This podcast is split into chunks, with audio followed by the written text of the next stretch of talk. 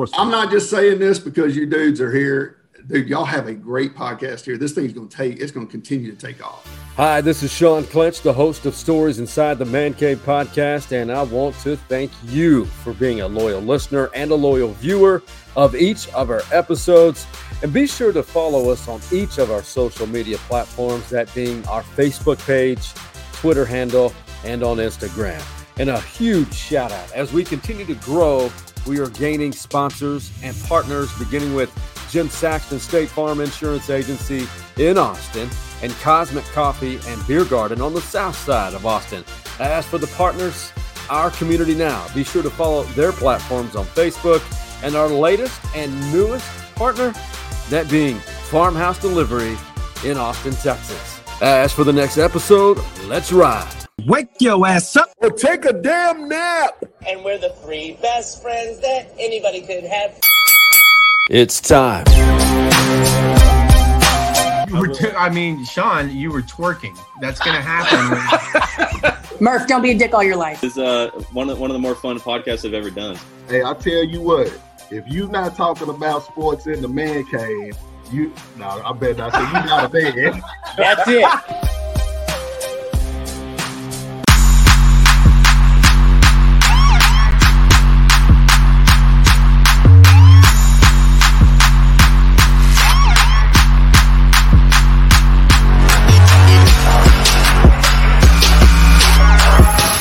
Man, this has been a long time coming. I, I never would have thought back in um, Austin Todd's days as a Round Rock Dragon that six years later that we'd be sitting here talking about a career that just ended. Austin Todd, the pride of Round Rock, Texas, man. First of all, I got to tell you, thank you for making time for an episode with me. I know it has been fun watching you play at Texas, coming off another College World Series appearance. But man, how do you sum this up as far as I mean, do you think it's a blessing for you that you got actually two more years of eligibility, so to speak? Well, first of all, thank you for having me. Uh, I, I, love the little video that you you put up there for me. That was great. Um, you know, but to answer your question, I do. I think it was an absolute, you know, blessing in disguise and coming back to the university for the, you know, after COVID happened. And I, I personally thought that my days of playing baseball after COVID hit, it was either going to go play in the pros or whatever, and or go find a job. And that was the first time that I didn't, you know, I didn't know what to expect. And I think uh, I got that year back, and they limited the draft to what was it, five rounds that year, yeah. and I was like, man, that's kind of stinks because I think I was going to possibly go maybe in the ten, you know, in the top ten rounds, but I wasn't going to go in the five. And so it was one of those things that okay, I got an opportunity to come back, and then go down again. And that that that year that I got back from COVID, I was just like, holy cow! And I remember yeah. calling, I remember calling Coach Coach Miller because that was I, I, just I just said about the time that I didn't know what I was going to do. Well, that was the real moment of like, man, I don't really know what I'm going to do now. This is uh, I was in tears, and I was telling him, Coach, is there any any kind of way that I can come back? Is there any years of eligibility that I haven't used yet? And he was like, I think let me just see. So he called me back a couple days later and said, You haven't used your medical yet. You can you can use that. You haven't you haven't played enough games yet, so why don't you just use your medical, get your surgery, and go do it? I said, deal, deal. It's done deal. You ain't got to tell me twice. So that's that's what happened. But it was I I would say it was a blessing in disguise. The, the memories that I created and the the relationships that I built over those six years. It's not everybody gets to do that. I mean, people people leave in four years and they say, "Man, if I could only go back. Well, I got to do that for two more years. So it was pretty awesome.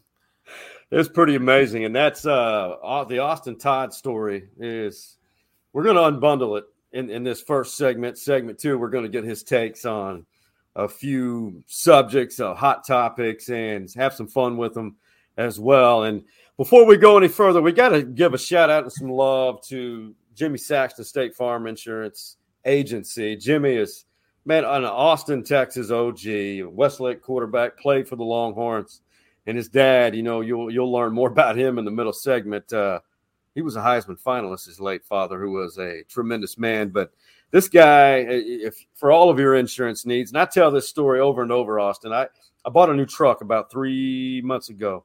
Called Jimmy. He didn't answer, but he texted me. He, he said, I just called Chris at my office. Uh, he's going to have your full. I'm in the dealership at Town North Nissan.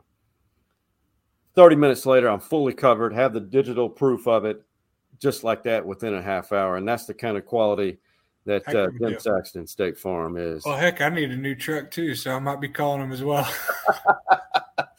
Jim Saxton, State Farm, man, hook a brother up in Austin Todd. He's a, he's basically an ATX guy.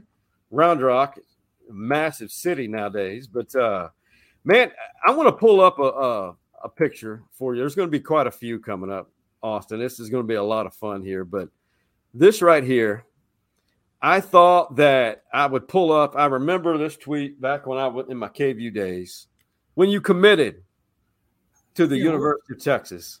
What's the date on that thing? 2015, uh, It had to be 16, right? 15, maybe? 15? Was it I- I guess 16? the fall before 16. That's right. Yeah, yeah, yeah. It was. It was 2015. I remember exactly where I was when I committed to. Where were you and what what was Austin Todd like, the 2015 version, and were you thinking at that moment before you hit send? Oh man, I remember. Uh, I was actually me and my dad were out uh, at the surf and Surfside Beach, and we had just got done fishing. And I remember I had like two or three missed calls from um, a couple schools. I think it was might have been McNeese State, and I think it was uh, Belmont. Yeah. and I I had these uh, voicemails and you know they were saying that how they were interested in me and all this. And I uh I, I called I was with my my you know real dad and I, I his name's Eric. And I called my mom and I called my stepdad. I was like hey these guys are these guys are calling me. I what do you guys think and they were like you know I think you know you probably know where where your heart is and I said, Yeah, I probably do. They were like, All right, well, quit beating around the bush with it. Let's go ahead and pull the trigger. so I called, uh, I remember I called Tommy Nicholson that day and I told him I committed. I was ready to commit. And I remember it was one of the, the best feelings that I had, you know, had into that point in my career and all the hard work that I had, you know, being, being, I would say overlooked, but I was always because I went to high school with you know five D1 commits and Mason Thompson and Cameron Blake and guys like that. And you know, they my early in my high school career, like freshman, sophomore year, I just felt like I was kind of in their footsteps a little bit, like in their shadows, and which you know honestly probably pushed me to work harder because I they would get the area code invites and all that stuff and. I would sit back and I wouldn't get the invites, and I, I was like, man. And so I, it would push me to work harder. And I just remember, you know, when I committed, I was like, man, this is what a what a sigh of relief. Just not knowing if I was going to play college baseball to going to the University of Texas, it was unbelievable. But I knew that when I hit that send button on that Twitter, I was like, okay, this is where the real work gets started. So I'm in for the long haul, baby. I, remember that day, and I remember that uh, we we came out to uh, Round Rock when you and Cameron were, you know, talking about. I think it was Cam, who, no Mason. He went to A and M, right? Or Mason he- was committed to A&M. Mason was committed to, to Texas. Texas. Ma- Mason Cole and Cameron Blake were committed to A and M. That's right. That's right. Yeah. I'm glad you. I need you. I need you to correct me from time to time. That's, know, that's all right. it's been a few years. It sure has.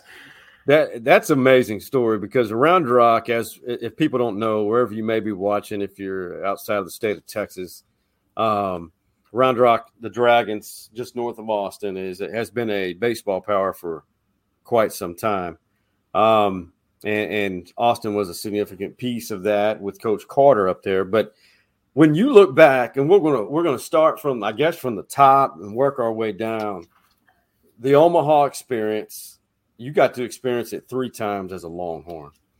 And I know this last one was really tough because all the adversity you guys went through started the year number one. And and, and I, I hate preseason polls. I'm just going to put that out there because it's all on potential. But then you guys had the team, but then the injury to Tanner, then you suffered another injury. Um, the bullpen had to grow up really fast. But reaching Omaha for a third time this year, did that mean more than maybe the other two at all? Or am I going off the deep end on that one? I would say it absolutely did. Um, because, you know, my sophomore year, I was I was starting in the beginning of it, and then I, I got hurt. I was uh, I went down with my thumb and my shoulder, and then I wouldn't say that I was necessarily kind of the leader or the impact that I had on that team that I might have had on this team. So it, it meant a whole lot more, and you know, getting to experience that Omaha and sophomore year, it was uh, you know that's an experience that it'll make you grow up and it'll make you have that that want to to be back which i think that really kind of helped me in my career.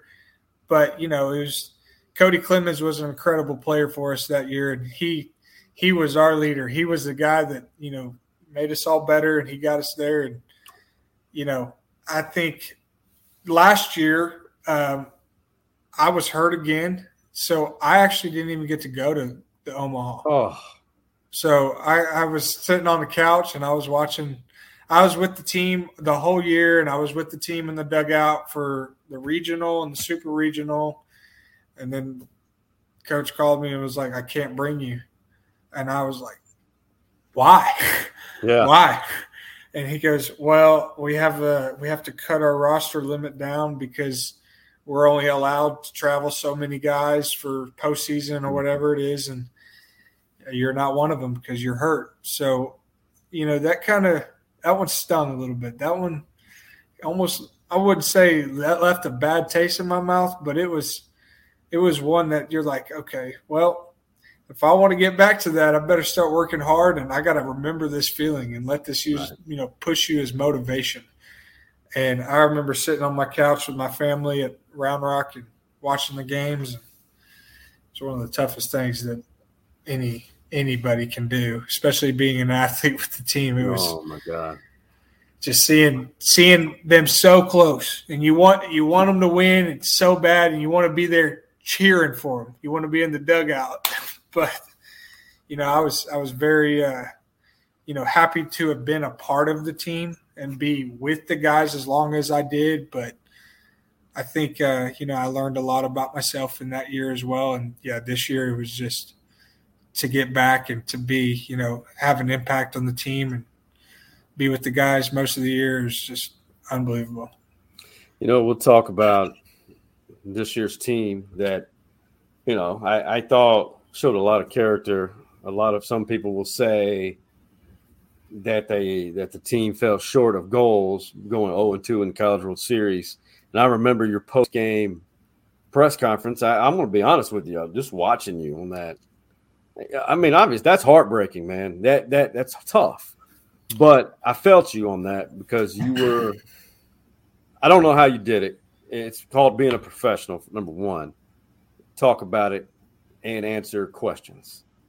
I mean, when you because that's a rush of emotions. You're probably still numb because this is the one subject you overcame a lot, namely injuries, to reach that point.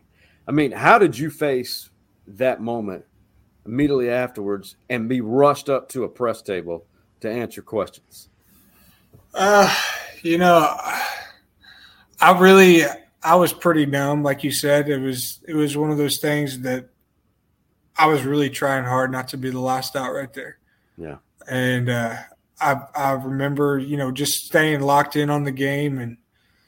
And it kind of crossed my mind that I'm going to get probably this is probably my last AB that I'm going to have in the burnt orange, and I was like, let's make it a good one.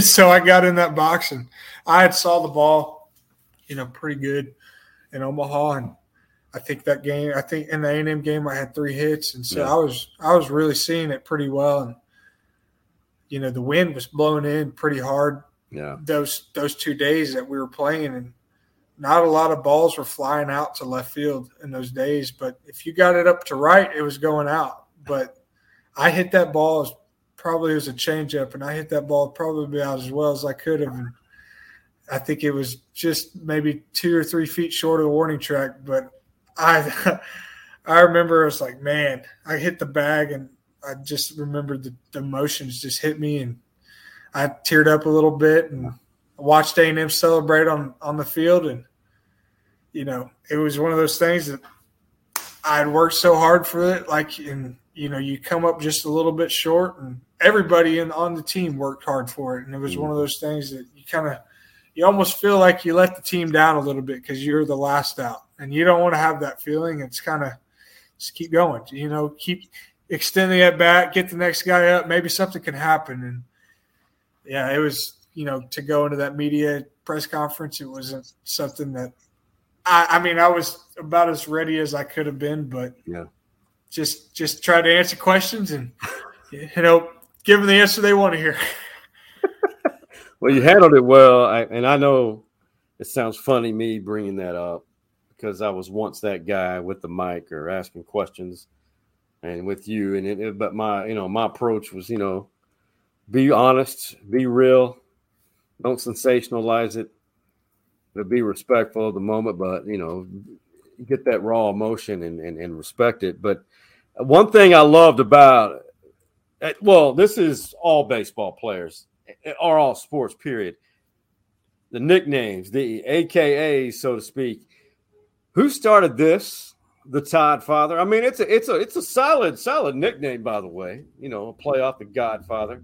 You know, there's been Grandpa, there's been everything. Uh uh, you know, there's probably people wishing you had grandchildren by now to have another Longhorn go through the system.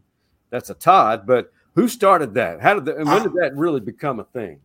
I'm not gonna lie to you, Sean. I, I really don't even know who started that. I uh, I saw it on an Instagram post. I think Texas baseball posted after a home run I hit, and people started catching on to it. So Yeah.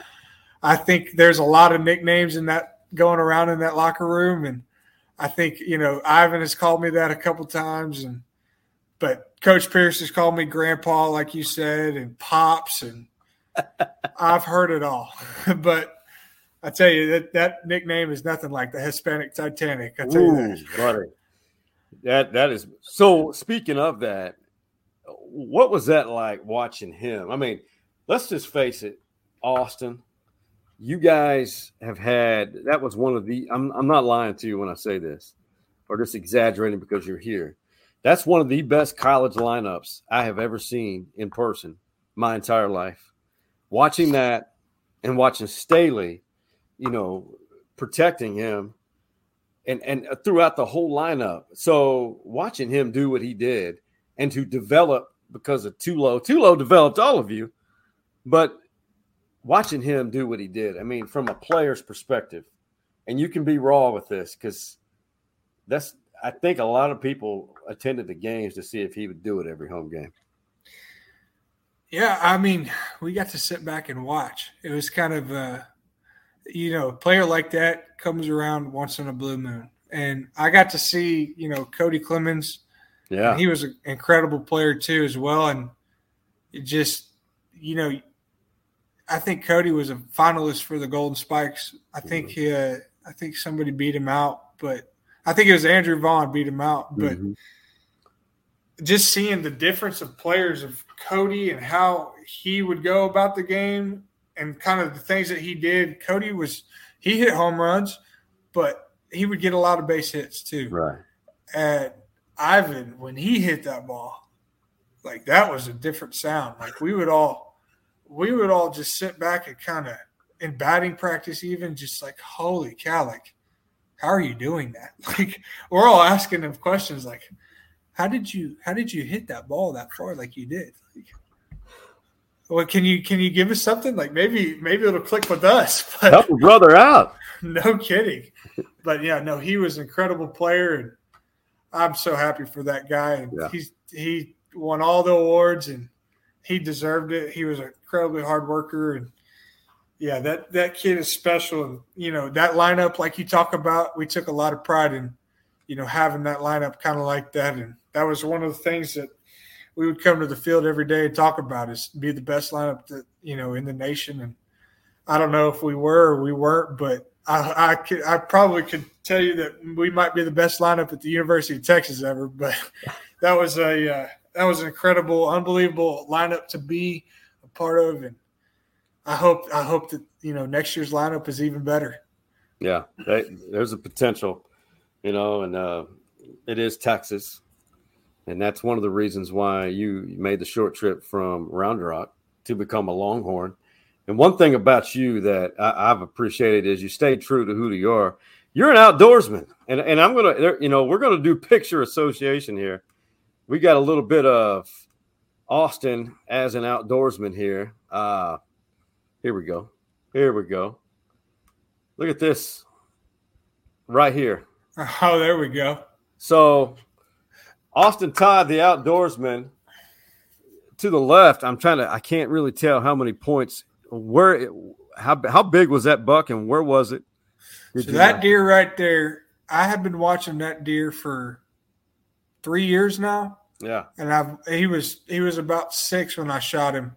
So I've been I kind of watched him grow up a little bit. That was out at my uh, deer lease out in Marble Falls. Okay, and uh, that deer right there scored 147 inches in Boone and Crockett, which I thought it might break the 150, but it didn't. Um, it was 14 points. It had a kicker. I don't know if you could see on that G2 on the left. He's got a, two kickers right there, and it was identical on the right side. So that deer, it was that deer was a very special deer to me because that in that picture right there on the bottom right, you get to see who I got to shoot it with. Your grandpa. And he was right there alongside him with me, and that man right there, he's 83 years old and he still gets around with the youngest youngest of the group. So he uh I drag him fishing and drag him hunting and we we get up in the mornings and we get up at the butt crack of dawn and we go at it. So it's a it's awesome to have him alongside with me and that's a that's a memory. I got that deer mounted and I got that picture right there on the right. I got that framed and so I got that picture right below the mount. So I get to look at it when I go home some good looking deer, and those are beautiful. And then up upper right, um, those are some uh, amazing looking redfish caught out in the bay there. Yeah, that actually that picture right there, that was all of our catches. But I had I had a it wasn't just me, but I mean I had I contributed to that. So there was me, my buddy that I go fishing with down to Port O'Connor, then Bryce Elder, and then uh, Justin Eckert and that trip. And so that was all the uh, that was all the redfish that we caught that that day. And we actually, me and Bryce were walking. My buddy, his name's Dave. He caught he, he owns the boat and he owns the house, and he dropped me and Bryce off uh, kind of around this island down in Port O'Connor and he they kind of, they dropped us off and then they went about a mile or so and they said all right we'll wade fish towards the boat and then whenever you get to the boat then you know we'll go or wherever we'll move spots. Well on our way to the boat i we were me and bryce were not catching anything. We hadn't even gotten a bite. And i'm thinking man this is uh like it was it was the tides were, weren't really moving too much. And so i was thinking man that bites are just tough today. And I heard this splash kind of towards the island, and I was like, Bryce, just keep fishing. I'm gonna go over here. And there was a back lake in that island, and I looked in that that uh, that water, and that water was probably about yeah, two feet deep, and I could see tails sticking up. And I said, Bryce, come on, come on. So we hurry, sneaked in. Hurry! I said we sneaked in that back lake, and we wore him out. And then the the boat came and tried to find us, and uh, we told them, hey, we got reds in this back lake, and they got in that back lake with us, and we we probably caught. Uh, there was four of us, so that's twelve redfish right there. We probably caught twenty five redfish and throwing back throwing back keepers. Unbelievable. That's a that's a day right there that you you pay a lot of money for, and we oh, got to yeah. do it for free. Any tips on what do you do when you're red fishing that is automatic for you? I know they have to. You have to be there, but what do you do? What have you learned through your experience on so you can have a productive red day? Well, personally, I'd like to start with the trout first in the morning. I like Okay. to because the the trout generally bite a little bit better when it's cooler, and so I always go out deeper. I start deeper and try to catch those trout out in the guts. Um, and then once the sun comes up and those trout start to wear off, then I go up into the back lakes because generally when that tide's falling, then they'll get trapped back in there. Or if there's a high tide, then they'll get back in those back lakes as well. And Yeah. I mean, there's always redfish in those back lakes. You just got to find them, and you you could come back with an absolute meat haul with those trout and redfish. So, and there's been times where I go in those back lakes and trying to find redfish, and I catch trout. So, you never know what you're going to catch, but it's uh it's it's a different world down there. I love it. It's you never know what you're going to catch and never know what you're going to see. I've seen some crazy stuff wade fishing down there and some stuff that's made me walk on water back to the boat. Some stuff that I want to go see again. So, but it's a I love going down there. It's beautiful, and it's the Texas Gulf Coast is very underrated to people who are not aren't aware for you know sport fishing. Um, Austin Todd here, Round Rock native, Texas Longhorn baseball great. Spent six great years, and as he mentioned, it was a blessing. And before we move forward, uh, be sure to like us, uh, follow and like Stories Inside the Man Cave on all the social media platforms. We're now on TikTok. I finally gave in. Uh, TikTok, Twitter, and Instagram, Look Facebook. I know Look it, at man. you. Some of the things I see on TikTok, Austin, are I'm just like, You're like a high school girl. I know. TikTok. I- it's exactly. I'm over here thumbing these videos and entertained, wasting a lot of time trying to Well, get off of that. That's what it is. Well, hey, one thing that you got to experience, um, it's a baseball family with the parents and occupy left field. And luck would have it that uh, I've got a picture to associate that. And Mark Pena and that, and that entire group with left field are some phenomenal folks. And you'll love this one. Um, because there's a certain lady in there that you'll with your jersey. Uh, that's your mom. sure is. Uh, that was last year, I believe. I, I think I took that. But man, how do you sum up this experience with Occupy Left Field? That and the parents and those the fans who jump on board, Mark, Mike Murphy, Ed Prescott, all those guys, uh, Jeff Cross. I mean, it's a pretty phenomenal fraternity if you think about it, with the moms and dads involved.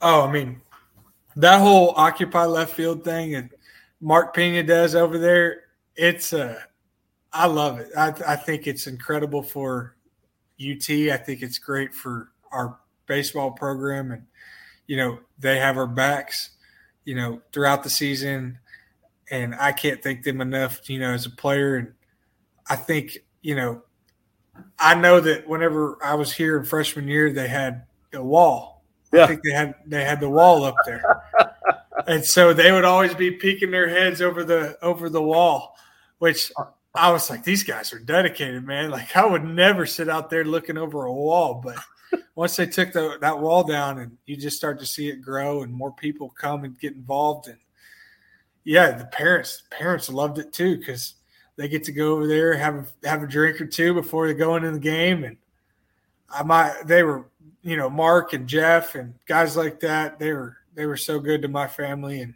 my family you know I know that they really do appreciate what they do for us and be, being very supportive of us. And you know they they're friends now and they I know that my my family will probably go to a game next year and I'll I'll be there as well probably out in left field you know having a drink with those guys. That's going to be fun to have Austin Todd on the other side, and that you know what that kind of brings up the next point. Um, and and and, and it's listen, you got to keep your options open. You never know, and I know that you've been through a lot with the MLB amateur draft. It used to be in June. I'm glad they moved it because it used to be during the College World Series, which was absolutely dumb, if you ask me. So how, this year, I mean, I would expect that you will res- be drafted. And There's 20 rounds. Um, will this be will this be the third time? Is that for you? Because you were you drafted out of high school? I, No, Oh, no. uh-uh. okay, I, I haven't ever been drafted. I thought you were okay.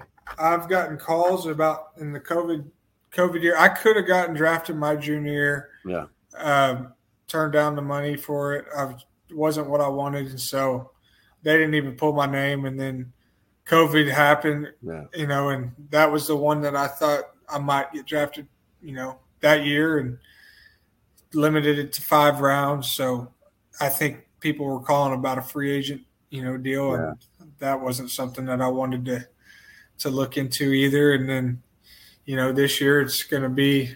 I'm not really sure what's going to happen. I think uh, I think the numbers that I put up were okay this year, but I think, you know, it's one of those things. I'm a little older, and you know, like I've been through a couple injuries, you know, now, and so I'm I'm uh, you know I'm not going to be disappointed if things don't go the way that I want to because I think that I've had a very good run at it, and you know I I think uh, I'd be okay if it didn't you know work out, but I think uh, I'm I'm going to remain hopeful, and you know we'll see what happens and just go from there. Well, you've been through a lot, and I would imagine, and I'm just putting, I'm just assuming, when you go through and fight through what you have, your body just and your minds meet up and basically come to an agreement. All right, that's enough. We've done Yeah. enough. I don't know if that's what you're feeling or not. you know, I, I wouldn't say that, you know, my body, it's not when I was 18, 19 years old anymore, but it's, I'm definitely not 50 yet either. But I think uh, it's definitely getting close to that time where, you know, it may be telling me I need to stop, but, Yeah. you know, I'm not sure if I'm ready to give in yet. Uh, I don't doubt you one bit, and I, I think you still have some. My opinion doesn't matter, but I, I would not surprise me if you're in minor league baseball this time next year, fighting through the system. It wouldn't surprise me. Could you? It wouldn't surprise me if uh, you're with some Fortune 500 company either. So I don't. Well, either way, either way, I hope it all works out the way it's oh, it will. When Austin Todd's involved, there's no doubt.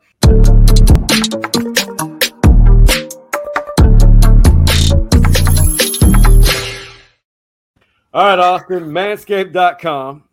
You've probably heard of them. They're big, they do a hell of a job marketing. And we're one of the podcasts lucky enough to Stories Inside the Man Cave was uh is they decided to sponsor. And they they constantly evolve and you we've heard that word a lot, pivoting, evolving since uh COVID. Well, you know, all of our as men, our significant others would prefer us. I, I'm not to resemble a German black forest below the belt. You, You know, know? what? You're probably right. My girlfriend probably not like that very much. the latest and greatest package. And I got to ask manscaped.com if they can hook up Austin Todd with this one the ultra smooth package. I mean, it is a three step process, you know, and you got to have humor when dealing with this. Now, this is like uh, kindergarten the show and tell. Let's read, let's point to the illustrations. They have instructions on that thing too, huh? Absolutely. You got to get in the shower, Austin. Then you got to scrub it. And as you can tell, it's a ball. And then you got to lube it up. Then it's showtime, meaning the razor. Well, step one, Austin, is the gentle exfoliant for the growing area. It's essential. You know? Then you go to step two, the clean growing shaving gel. Sean, did they give you Manscaped for your head too, or They did, you know. I, I think they need to upgrade because the follicles are growing back. But my follicles, they go two inches and stop, and it looks like a a premature porcupine. oh man, that's good stuff. the razor, buddy. It, size isn't everything. You know, you don't. Oh man, and there's the, the little extra blades. that is So- awesome. shaving care for down there. You know, they're all about the love for men's balls. Take care of them, man. And That's right. testicular can- cancer awareness is what they're about too.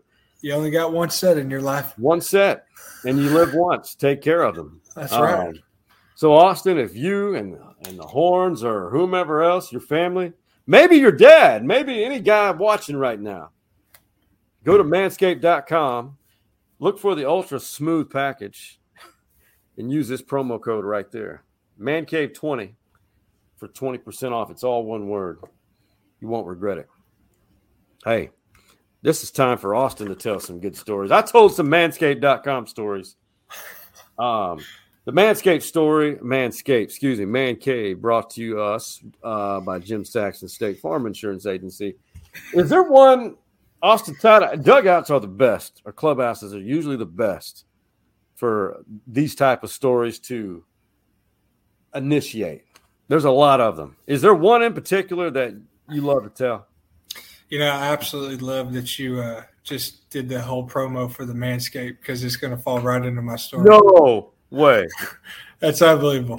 So, uh, one of the best stories that I've got.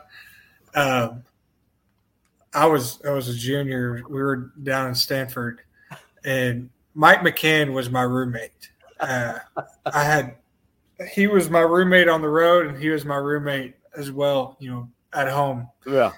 and he was the catcher in the Stanford game. And I remember we were we were probably losing. I don't think we did too well over there at Stanford. Uh, but I remember Mike, he was back there and a foul ball. I don't remember who was pitching, but a foul Oh, I ball do was remember this. the foul ball was hit, and I'm sitting in that in right field uh, in this game, and it's dark. Like it, it's, you know, there's no, it's everything is sleeping, right? Animals and all that, and I'm. I hear he gets this foul ball and it hits off the dirt and it goes right underneath his cup and hits him right in the contact. Oh, And God. I I have never heard a grown man wheeze like I heard him wheeze. I mean, it was it. Oh. I was looking in the outfield like, holy cow, there's a bird. Like, there's got to be a bird out there in the trees. Like, I've never even heard of this bird. And it was McCann laying on the dirt. Oh, and I'm God. sitting there, and I'm sitting there. Oh my god, I feel so bad for him. Well, I get back to the hotel, and McCann he left to go to the hospital. I guess to make sure everything is still intact and place. working in place, and that he wasn't going to lose, you know, his manlyhood there in California. And I uh, get back to the hotel, and he's. Uh, he, I remember we stayed at the Westin, and the Westin always had you know robes. Whenever we would walk into the hotel, they would have two robes for us, and he's sitting in his robe, eating a Snickers bar, and he's s- sprawled out on top of the bed, and he looks at me, and I walk in with my jersey on, and I said, "He is." I mean, pretty much nothing. Nothing is on. He's just got his robe on and he looks like he had just gone through it. But he looks at me and I said, God dang, Mike. I said, why don't you just go ahead and wine and dine me first? Take me on a date. and I'll never forget that. That was that is that is one of the greatest uh, you know memories that I have of Mike Oh. McCann playing baseball. and the way you described it, I remember that now. That's got to be some of the worst pain. Oh, I can only imagine. I would hate for that to happen to me, but Oh, rather rather it be him than me. oh my God! And was that the same series in which the field was wet out in the outfield? Uh, it was. I don't know if it was wet in the outfield, but it was wet on the on the mound. Like a shower had just come down. It was sunny, Yeah. and there was like literally one little cloud, and it just dumped right on the field. And I don't know if that was just a sign of the weekend. Maybe he was just telling us, "Hey, you guys need to get out of here." but it just torched that mound. God, Michael McCann, the pride of Cedar Ridge High School. That's he's good people. He is. He is. He was, I a, still talk to was a him. good catcher, man. Tough kid. He is. Hey, he's a fine American too. He sure is. Good friend. I mean, I'm glad you guys stayed connected, but yeah, now now that you bring it, that was all. Now the visual of him in the robe, now I can't I can't unsee it. I can't unsee it.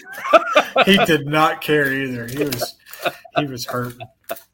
Hey, brother, we're going to take a really quick break and we're going to have some fun on the other side. I got another surprise for you for segment two with the Austin Todd, and we've got more coming up on the other side of the break.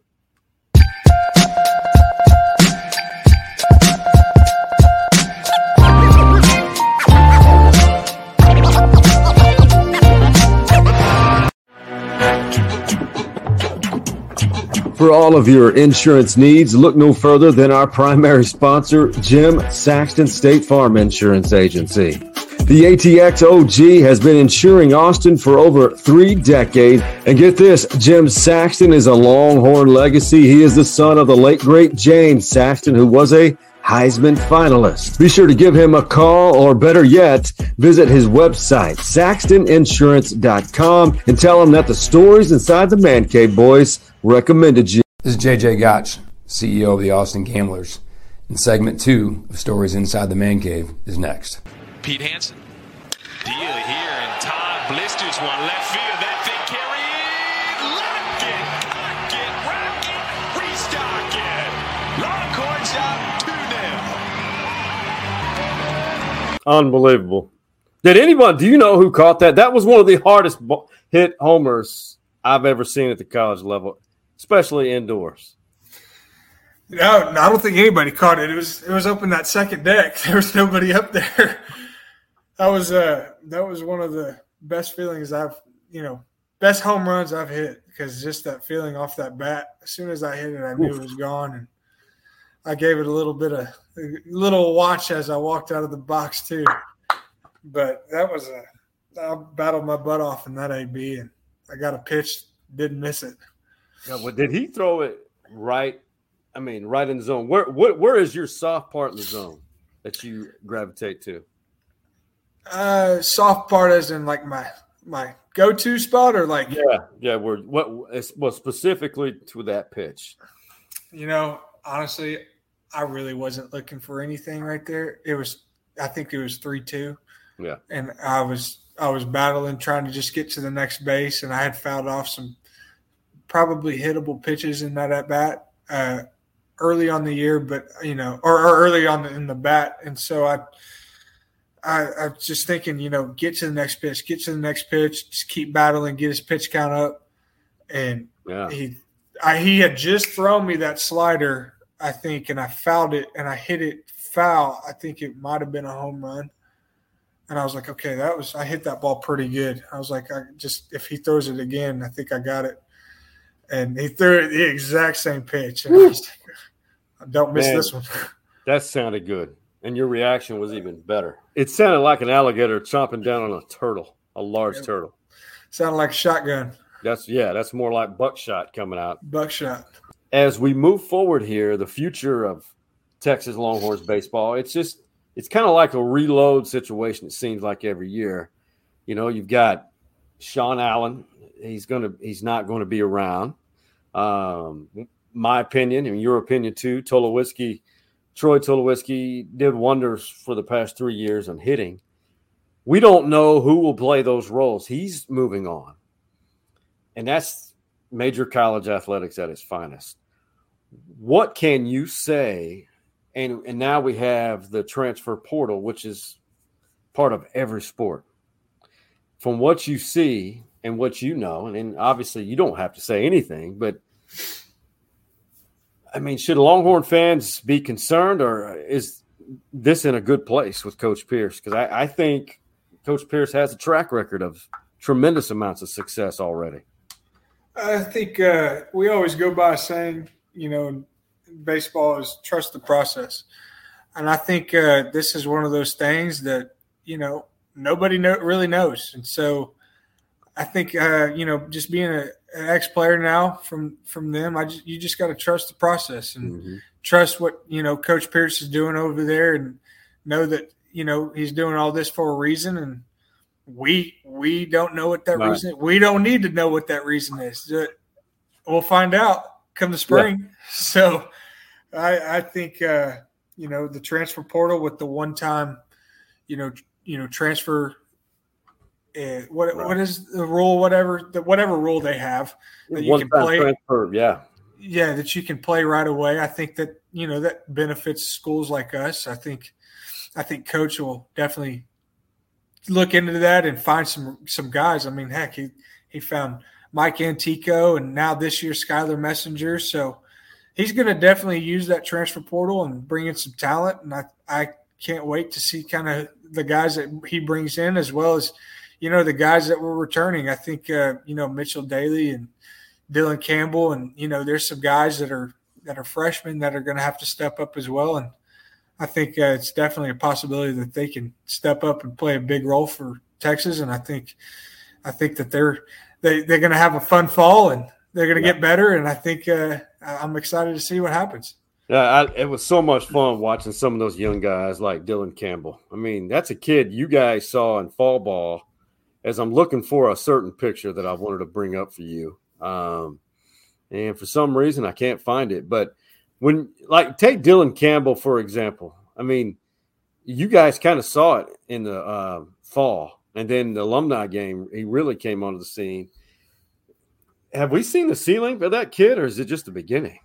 Uh, I don't think you have. I think uh, he's. I mean, this year he was kind of up and down in the lineup. He was kind of a guy that he was starting and playing every day, and then he got kind of benched, and then I wouldn't even call it benched. He just Yeah. kind of got put off to the side a little bit, and uh, yeah, I, I, me and Coach would talk about it a little bit, and I would tell him like, "Hey, that Campbell kid, he's he's going to play a big role for us, I think." And Coach, Coach was all on board. He's like, "I know, I, I think he will too," and I, I told him, you know, I, I just kind of told Campbell that, hey, you need to keep working hard and you're going to get your time. You're going to get your time. And, you know, he was really good for us in the postseason and, you know, in that ECU game, big, two big hits for us. And Wow. I, I think that he's, he's going to get those at bats and he's going to mature as a baseball player and, you know, as a, as a hitter. And I think this summer, I think he's going to go play summer ball somewhere and, definitely get better from that. So I think he can. I think it's just getting started. I can't wait to see what he does next year. I can't either. I, I I love love well I love watching each of you in that lineup and even the younger guys. I but Dylan, man, he it's just another part of that lineup. Yeah. He's just so athletic. Now, um, Coach Schlossnagle at A and M called this the golden era of college baseball, which brings me to this. Last Stand Hats, our guy Mike uh, Mike Murphy, who is the owner operator of Last Stand Hats. And when you talk about the golden era of baseball, you mentioned that we both talked about the transfer portal. Now you have name, image, and likeness, and you've been the benefactor of it. You have you built your own brand, the 44 logo, um, with Mike, and, and and you've had. I mean, as a player, I've never had a chance to really or thought about it. How has that helped you? And, and it, it goes beyond the monetary value, correct? You know, I think that the NIL deal and all that it's a very beneficial to the players. Right. I think it can serve as a distraction at times. Um, but I do think that there's a lot more benefits than if you can if you can manage it because I mean being a student athlete you have to manage your time with school with baseball.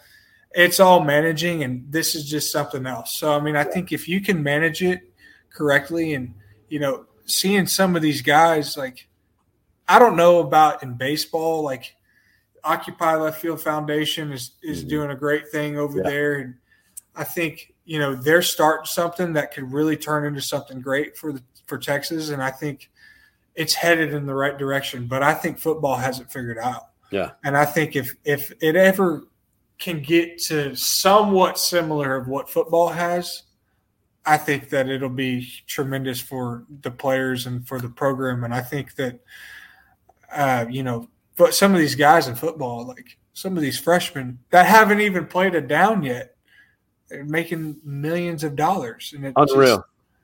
blows me away. I mean, blows me away. And I'm just like, man, I hope these guys can catch a football or can go play some defense or something. But Unreal. you know, I think uh, I think definitely, you know, it's a it's a great era for all of us, and you know, I wish this was a thing when I was a freshman, not necessarily a six year, but it's all right. I got a year of it. Yeah, you got to experience it. It's only gonna. I would. I would assume, at some point, there will be a less of a gray area, but I you think- guys should have that opportunity.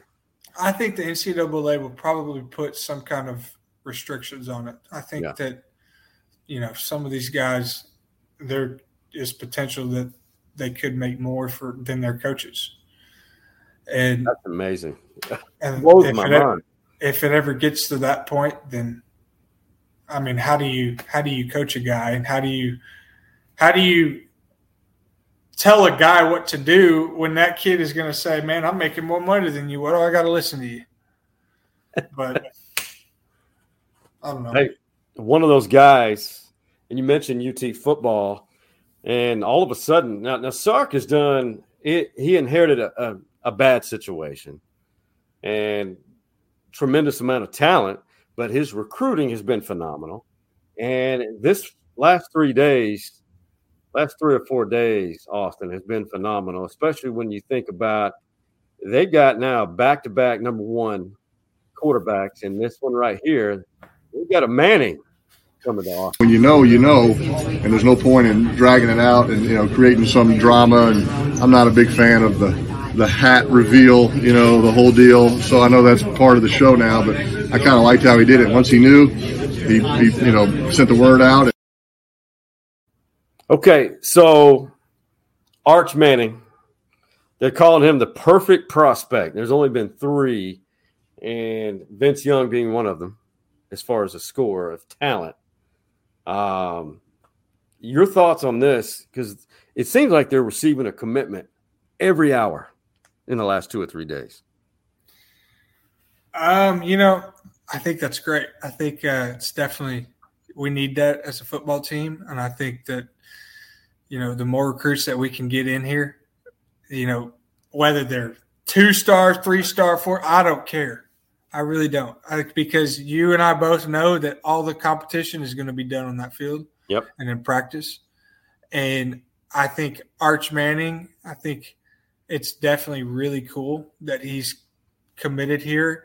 And I I truly hope that all the hype around this kid kid, you know, I hope he can stay level headed up here. And I hope that he can, you know, stay a hard worker, which I'm sure he is because, you know, Peyton Manning, and I'm sure he's not going to let it get to his head. But, you know, I just think that I'm excited to see him compete. And I hope that he competes because whether you're going to compare him to Vince Young, Colt McCoy, Sam Ehlinger, whoever, I mean, you can't compare a kid that hasn't played yet. So I think that's my, one of my biggest takeaways on it is, you know, you got to got to do all the talking on the field and you got to go win a job. And, you know, there's Quinn Ewers. He's going to be here as Mhm. well. So you got to go. I don't know if he's even going to be the starting quarterback this year. Who knows? So all I know is you're going to have a quarterback room and there's going to be a, a bunch of positions and you're going to be fighting for a job. So go, go get it. Go get it. That's what we tell all of our baseball guys. Go get it, Go get it. earn it. Earn it. That's exactly right. It, it's about to. I think we're two seasons away from the, it, it becoming a, a pretty special place again in Austin, Texas, as far as football goes. They're, they're, they're it's this close. It's about to. you happen. know, I think uh, you know, and I hope that I hope he's not too concerned about what's what's going on with you know his personal stats. He's going to probably do really well with the whole NIL deal, and I hope that he can step in and he can understand that hey, football it's a it's a team game, Yeah. and we go as you go. Like, like you don't you're not gonna we, we don't we're not satisfied with you throwing six touchdowns and losing. Like we're gonna you do your job, everybody else is gonna do their job, and you're gonna look up at the scoreboard after, and there's probably gonna be a W. So if as long as everybody does their job on the team, that's all you can ask. I love it. And then that that's a good transition to this quick draw questions. So I'm to say a name or a topic, and you give me a quick response, and we'll have some fun with it. Um, Ivan Melendez. How would you? What's your uh, quick response to that name? Unbelievable player. One of the best players I've ever seen. the football helmet after a home run in the dugout. I think it's a great tradition that started. I think uh, you know we we could maybe if we can bring it out 100 i don't know how many home runs that we hit if we can bring it out 133 or whatever 34 more times next year that'd be great can never you, get too tired of the of the football helmet how would you describe sky messinger's motion with the hips while he's at bat you know i think uh, i really like it i know what he's trying to do uh, some of us wouldn't understand it you know but as a hitter i know what he's trying to do and i think it is definitely really something. But to the outsiders, it just looked like, what is this guy doing? is El Rey on your Apple Music playlist? It will be after uh, he gets drafted, because we're probably going to be celebrating. And lastly, John Carter. Unbelievable dude. Uh, couldn't be more, you know, happy to play for that guy and he's a he's a good family friend of ours, and so you know, looking forward to go play golf with that guy. Hey y'all, Kevin Hutchison here with Realty Austin, and I am grateful to be a part of Stories Inside the Man Cave, a homegrown podcast just like my own business. Hey Ben, tell me something good.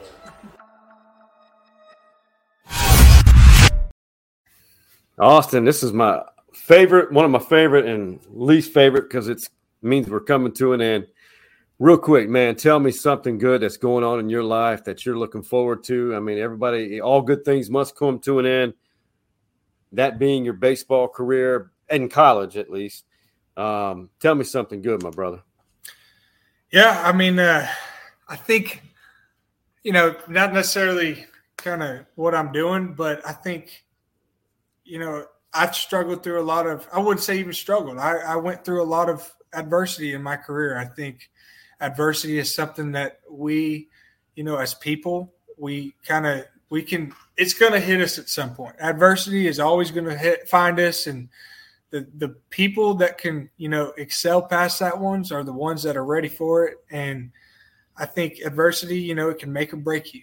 I mm-hmm. think uh, people that stay mentally strong and, and can, push past that can overcome just about anything that they want to.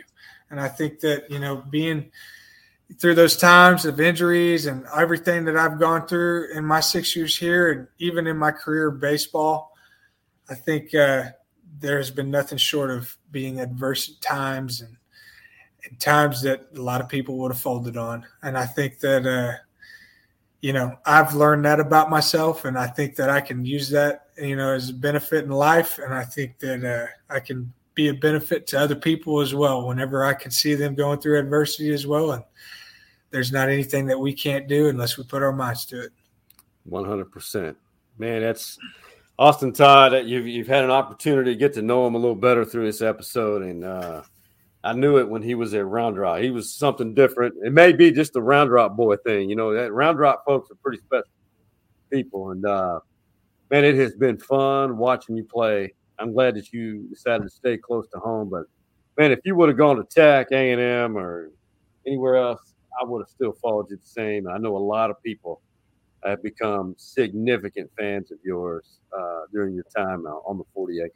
Well, I appreciate that, and I you know, I had one goal in the in mind, and that was that was to win a national championship. But I didn't make that, and you know, le- at least if I could have left the University of Texas baseball program in a better place than I found it, that was that was the next goal. So I hope I done that, and I hope that I represented Round Rock and UT very well. I can answer that for everybody. Yes, yes, and yes, hands down you left it in a better place, and I think you learned and I think you earned tens of thousands of fans. And I know City of Round Rock and Dragon baseball. What is it called? Hard rock baseball. Yeah, rock baseball. Rock baseball. Yeah. Uh, I don't know what I'm thinking. Hard rock. What is that? It's a cafe. oh my god, brother. We are proud of you, and I'm really appreciate you jumping on. I cannot wait to see what what's on the future for you. And I know the man, the OG Man Cave boys will help me get this started. Would feel the same way for, and that's Hardball Hards, Big Mike, and Coach Mo. And for now, the VIP alumni of Stories Inside the Man Cave, that being Austin Todd. We are. You see the drippy, I'm fitted up. Hop in my car and the giddy up.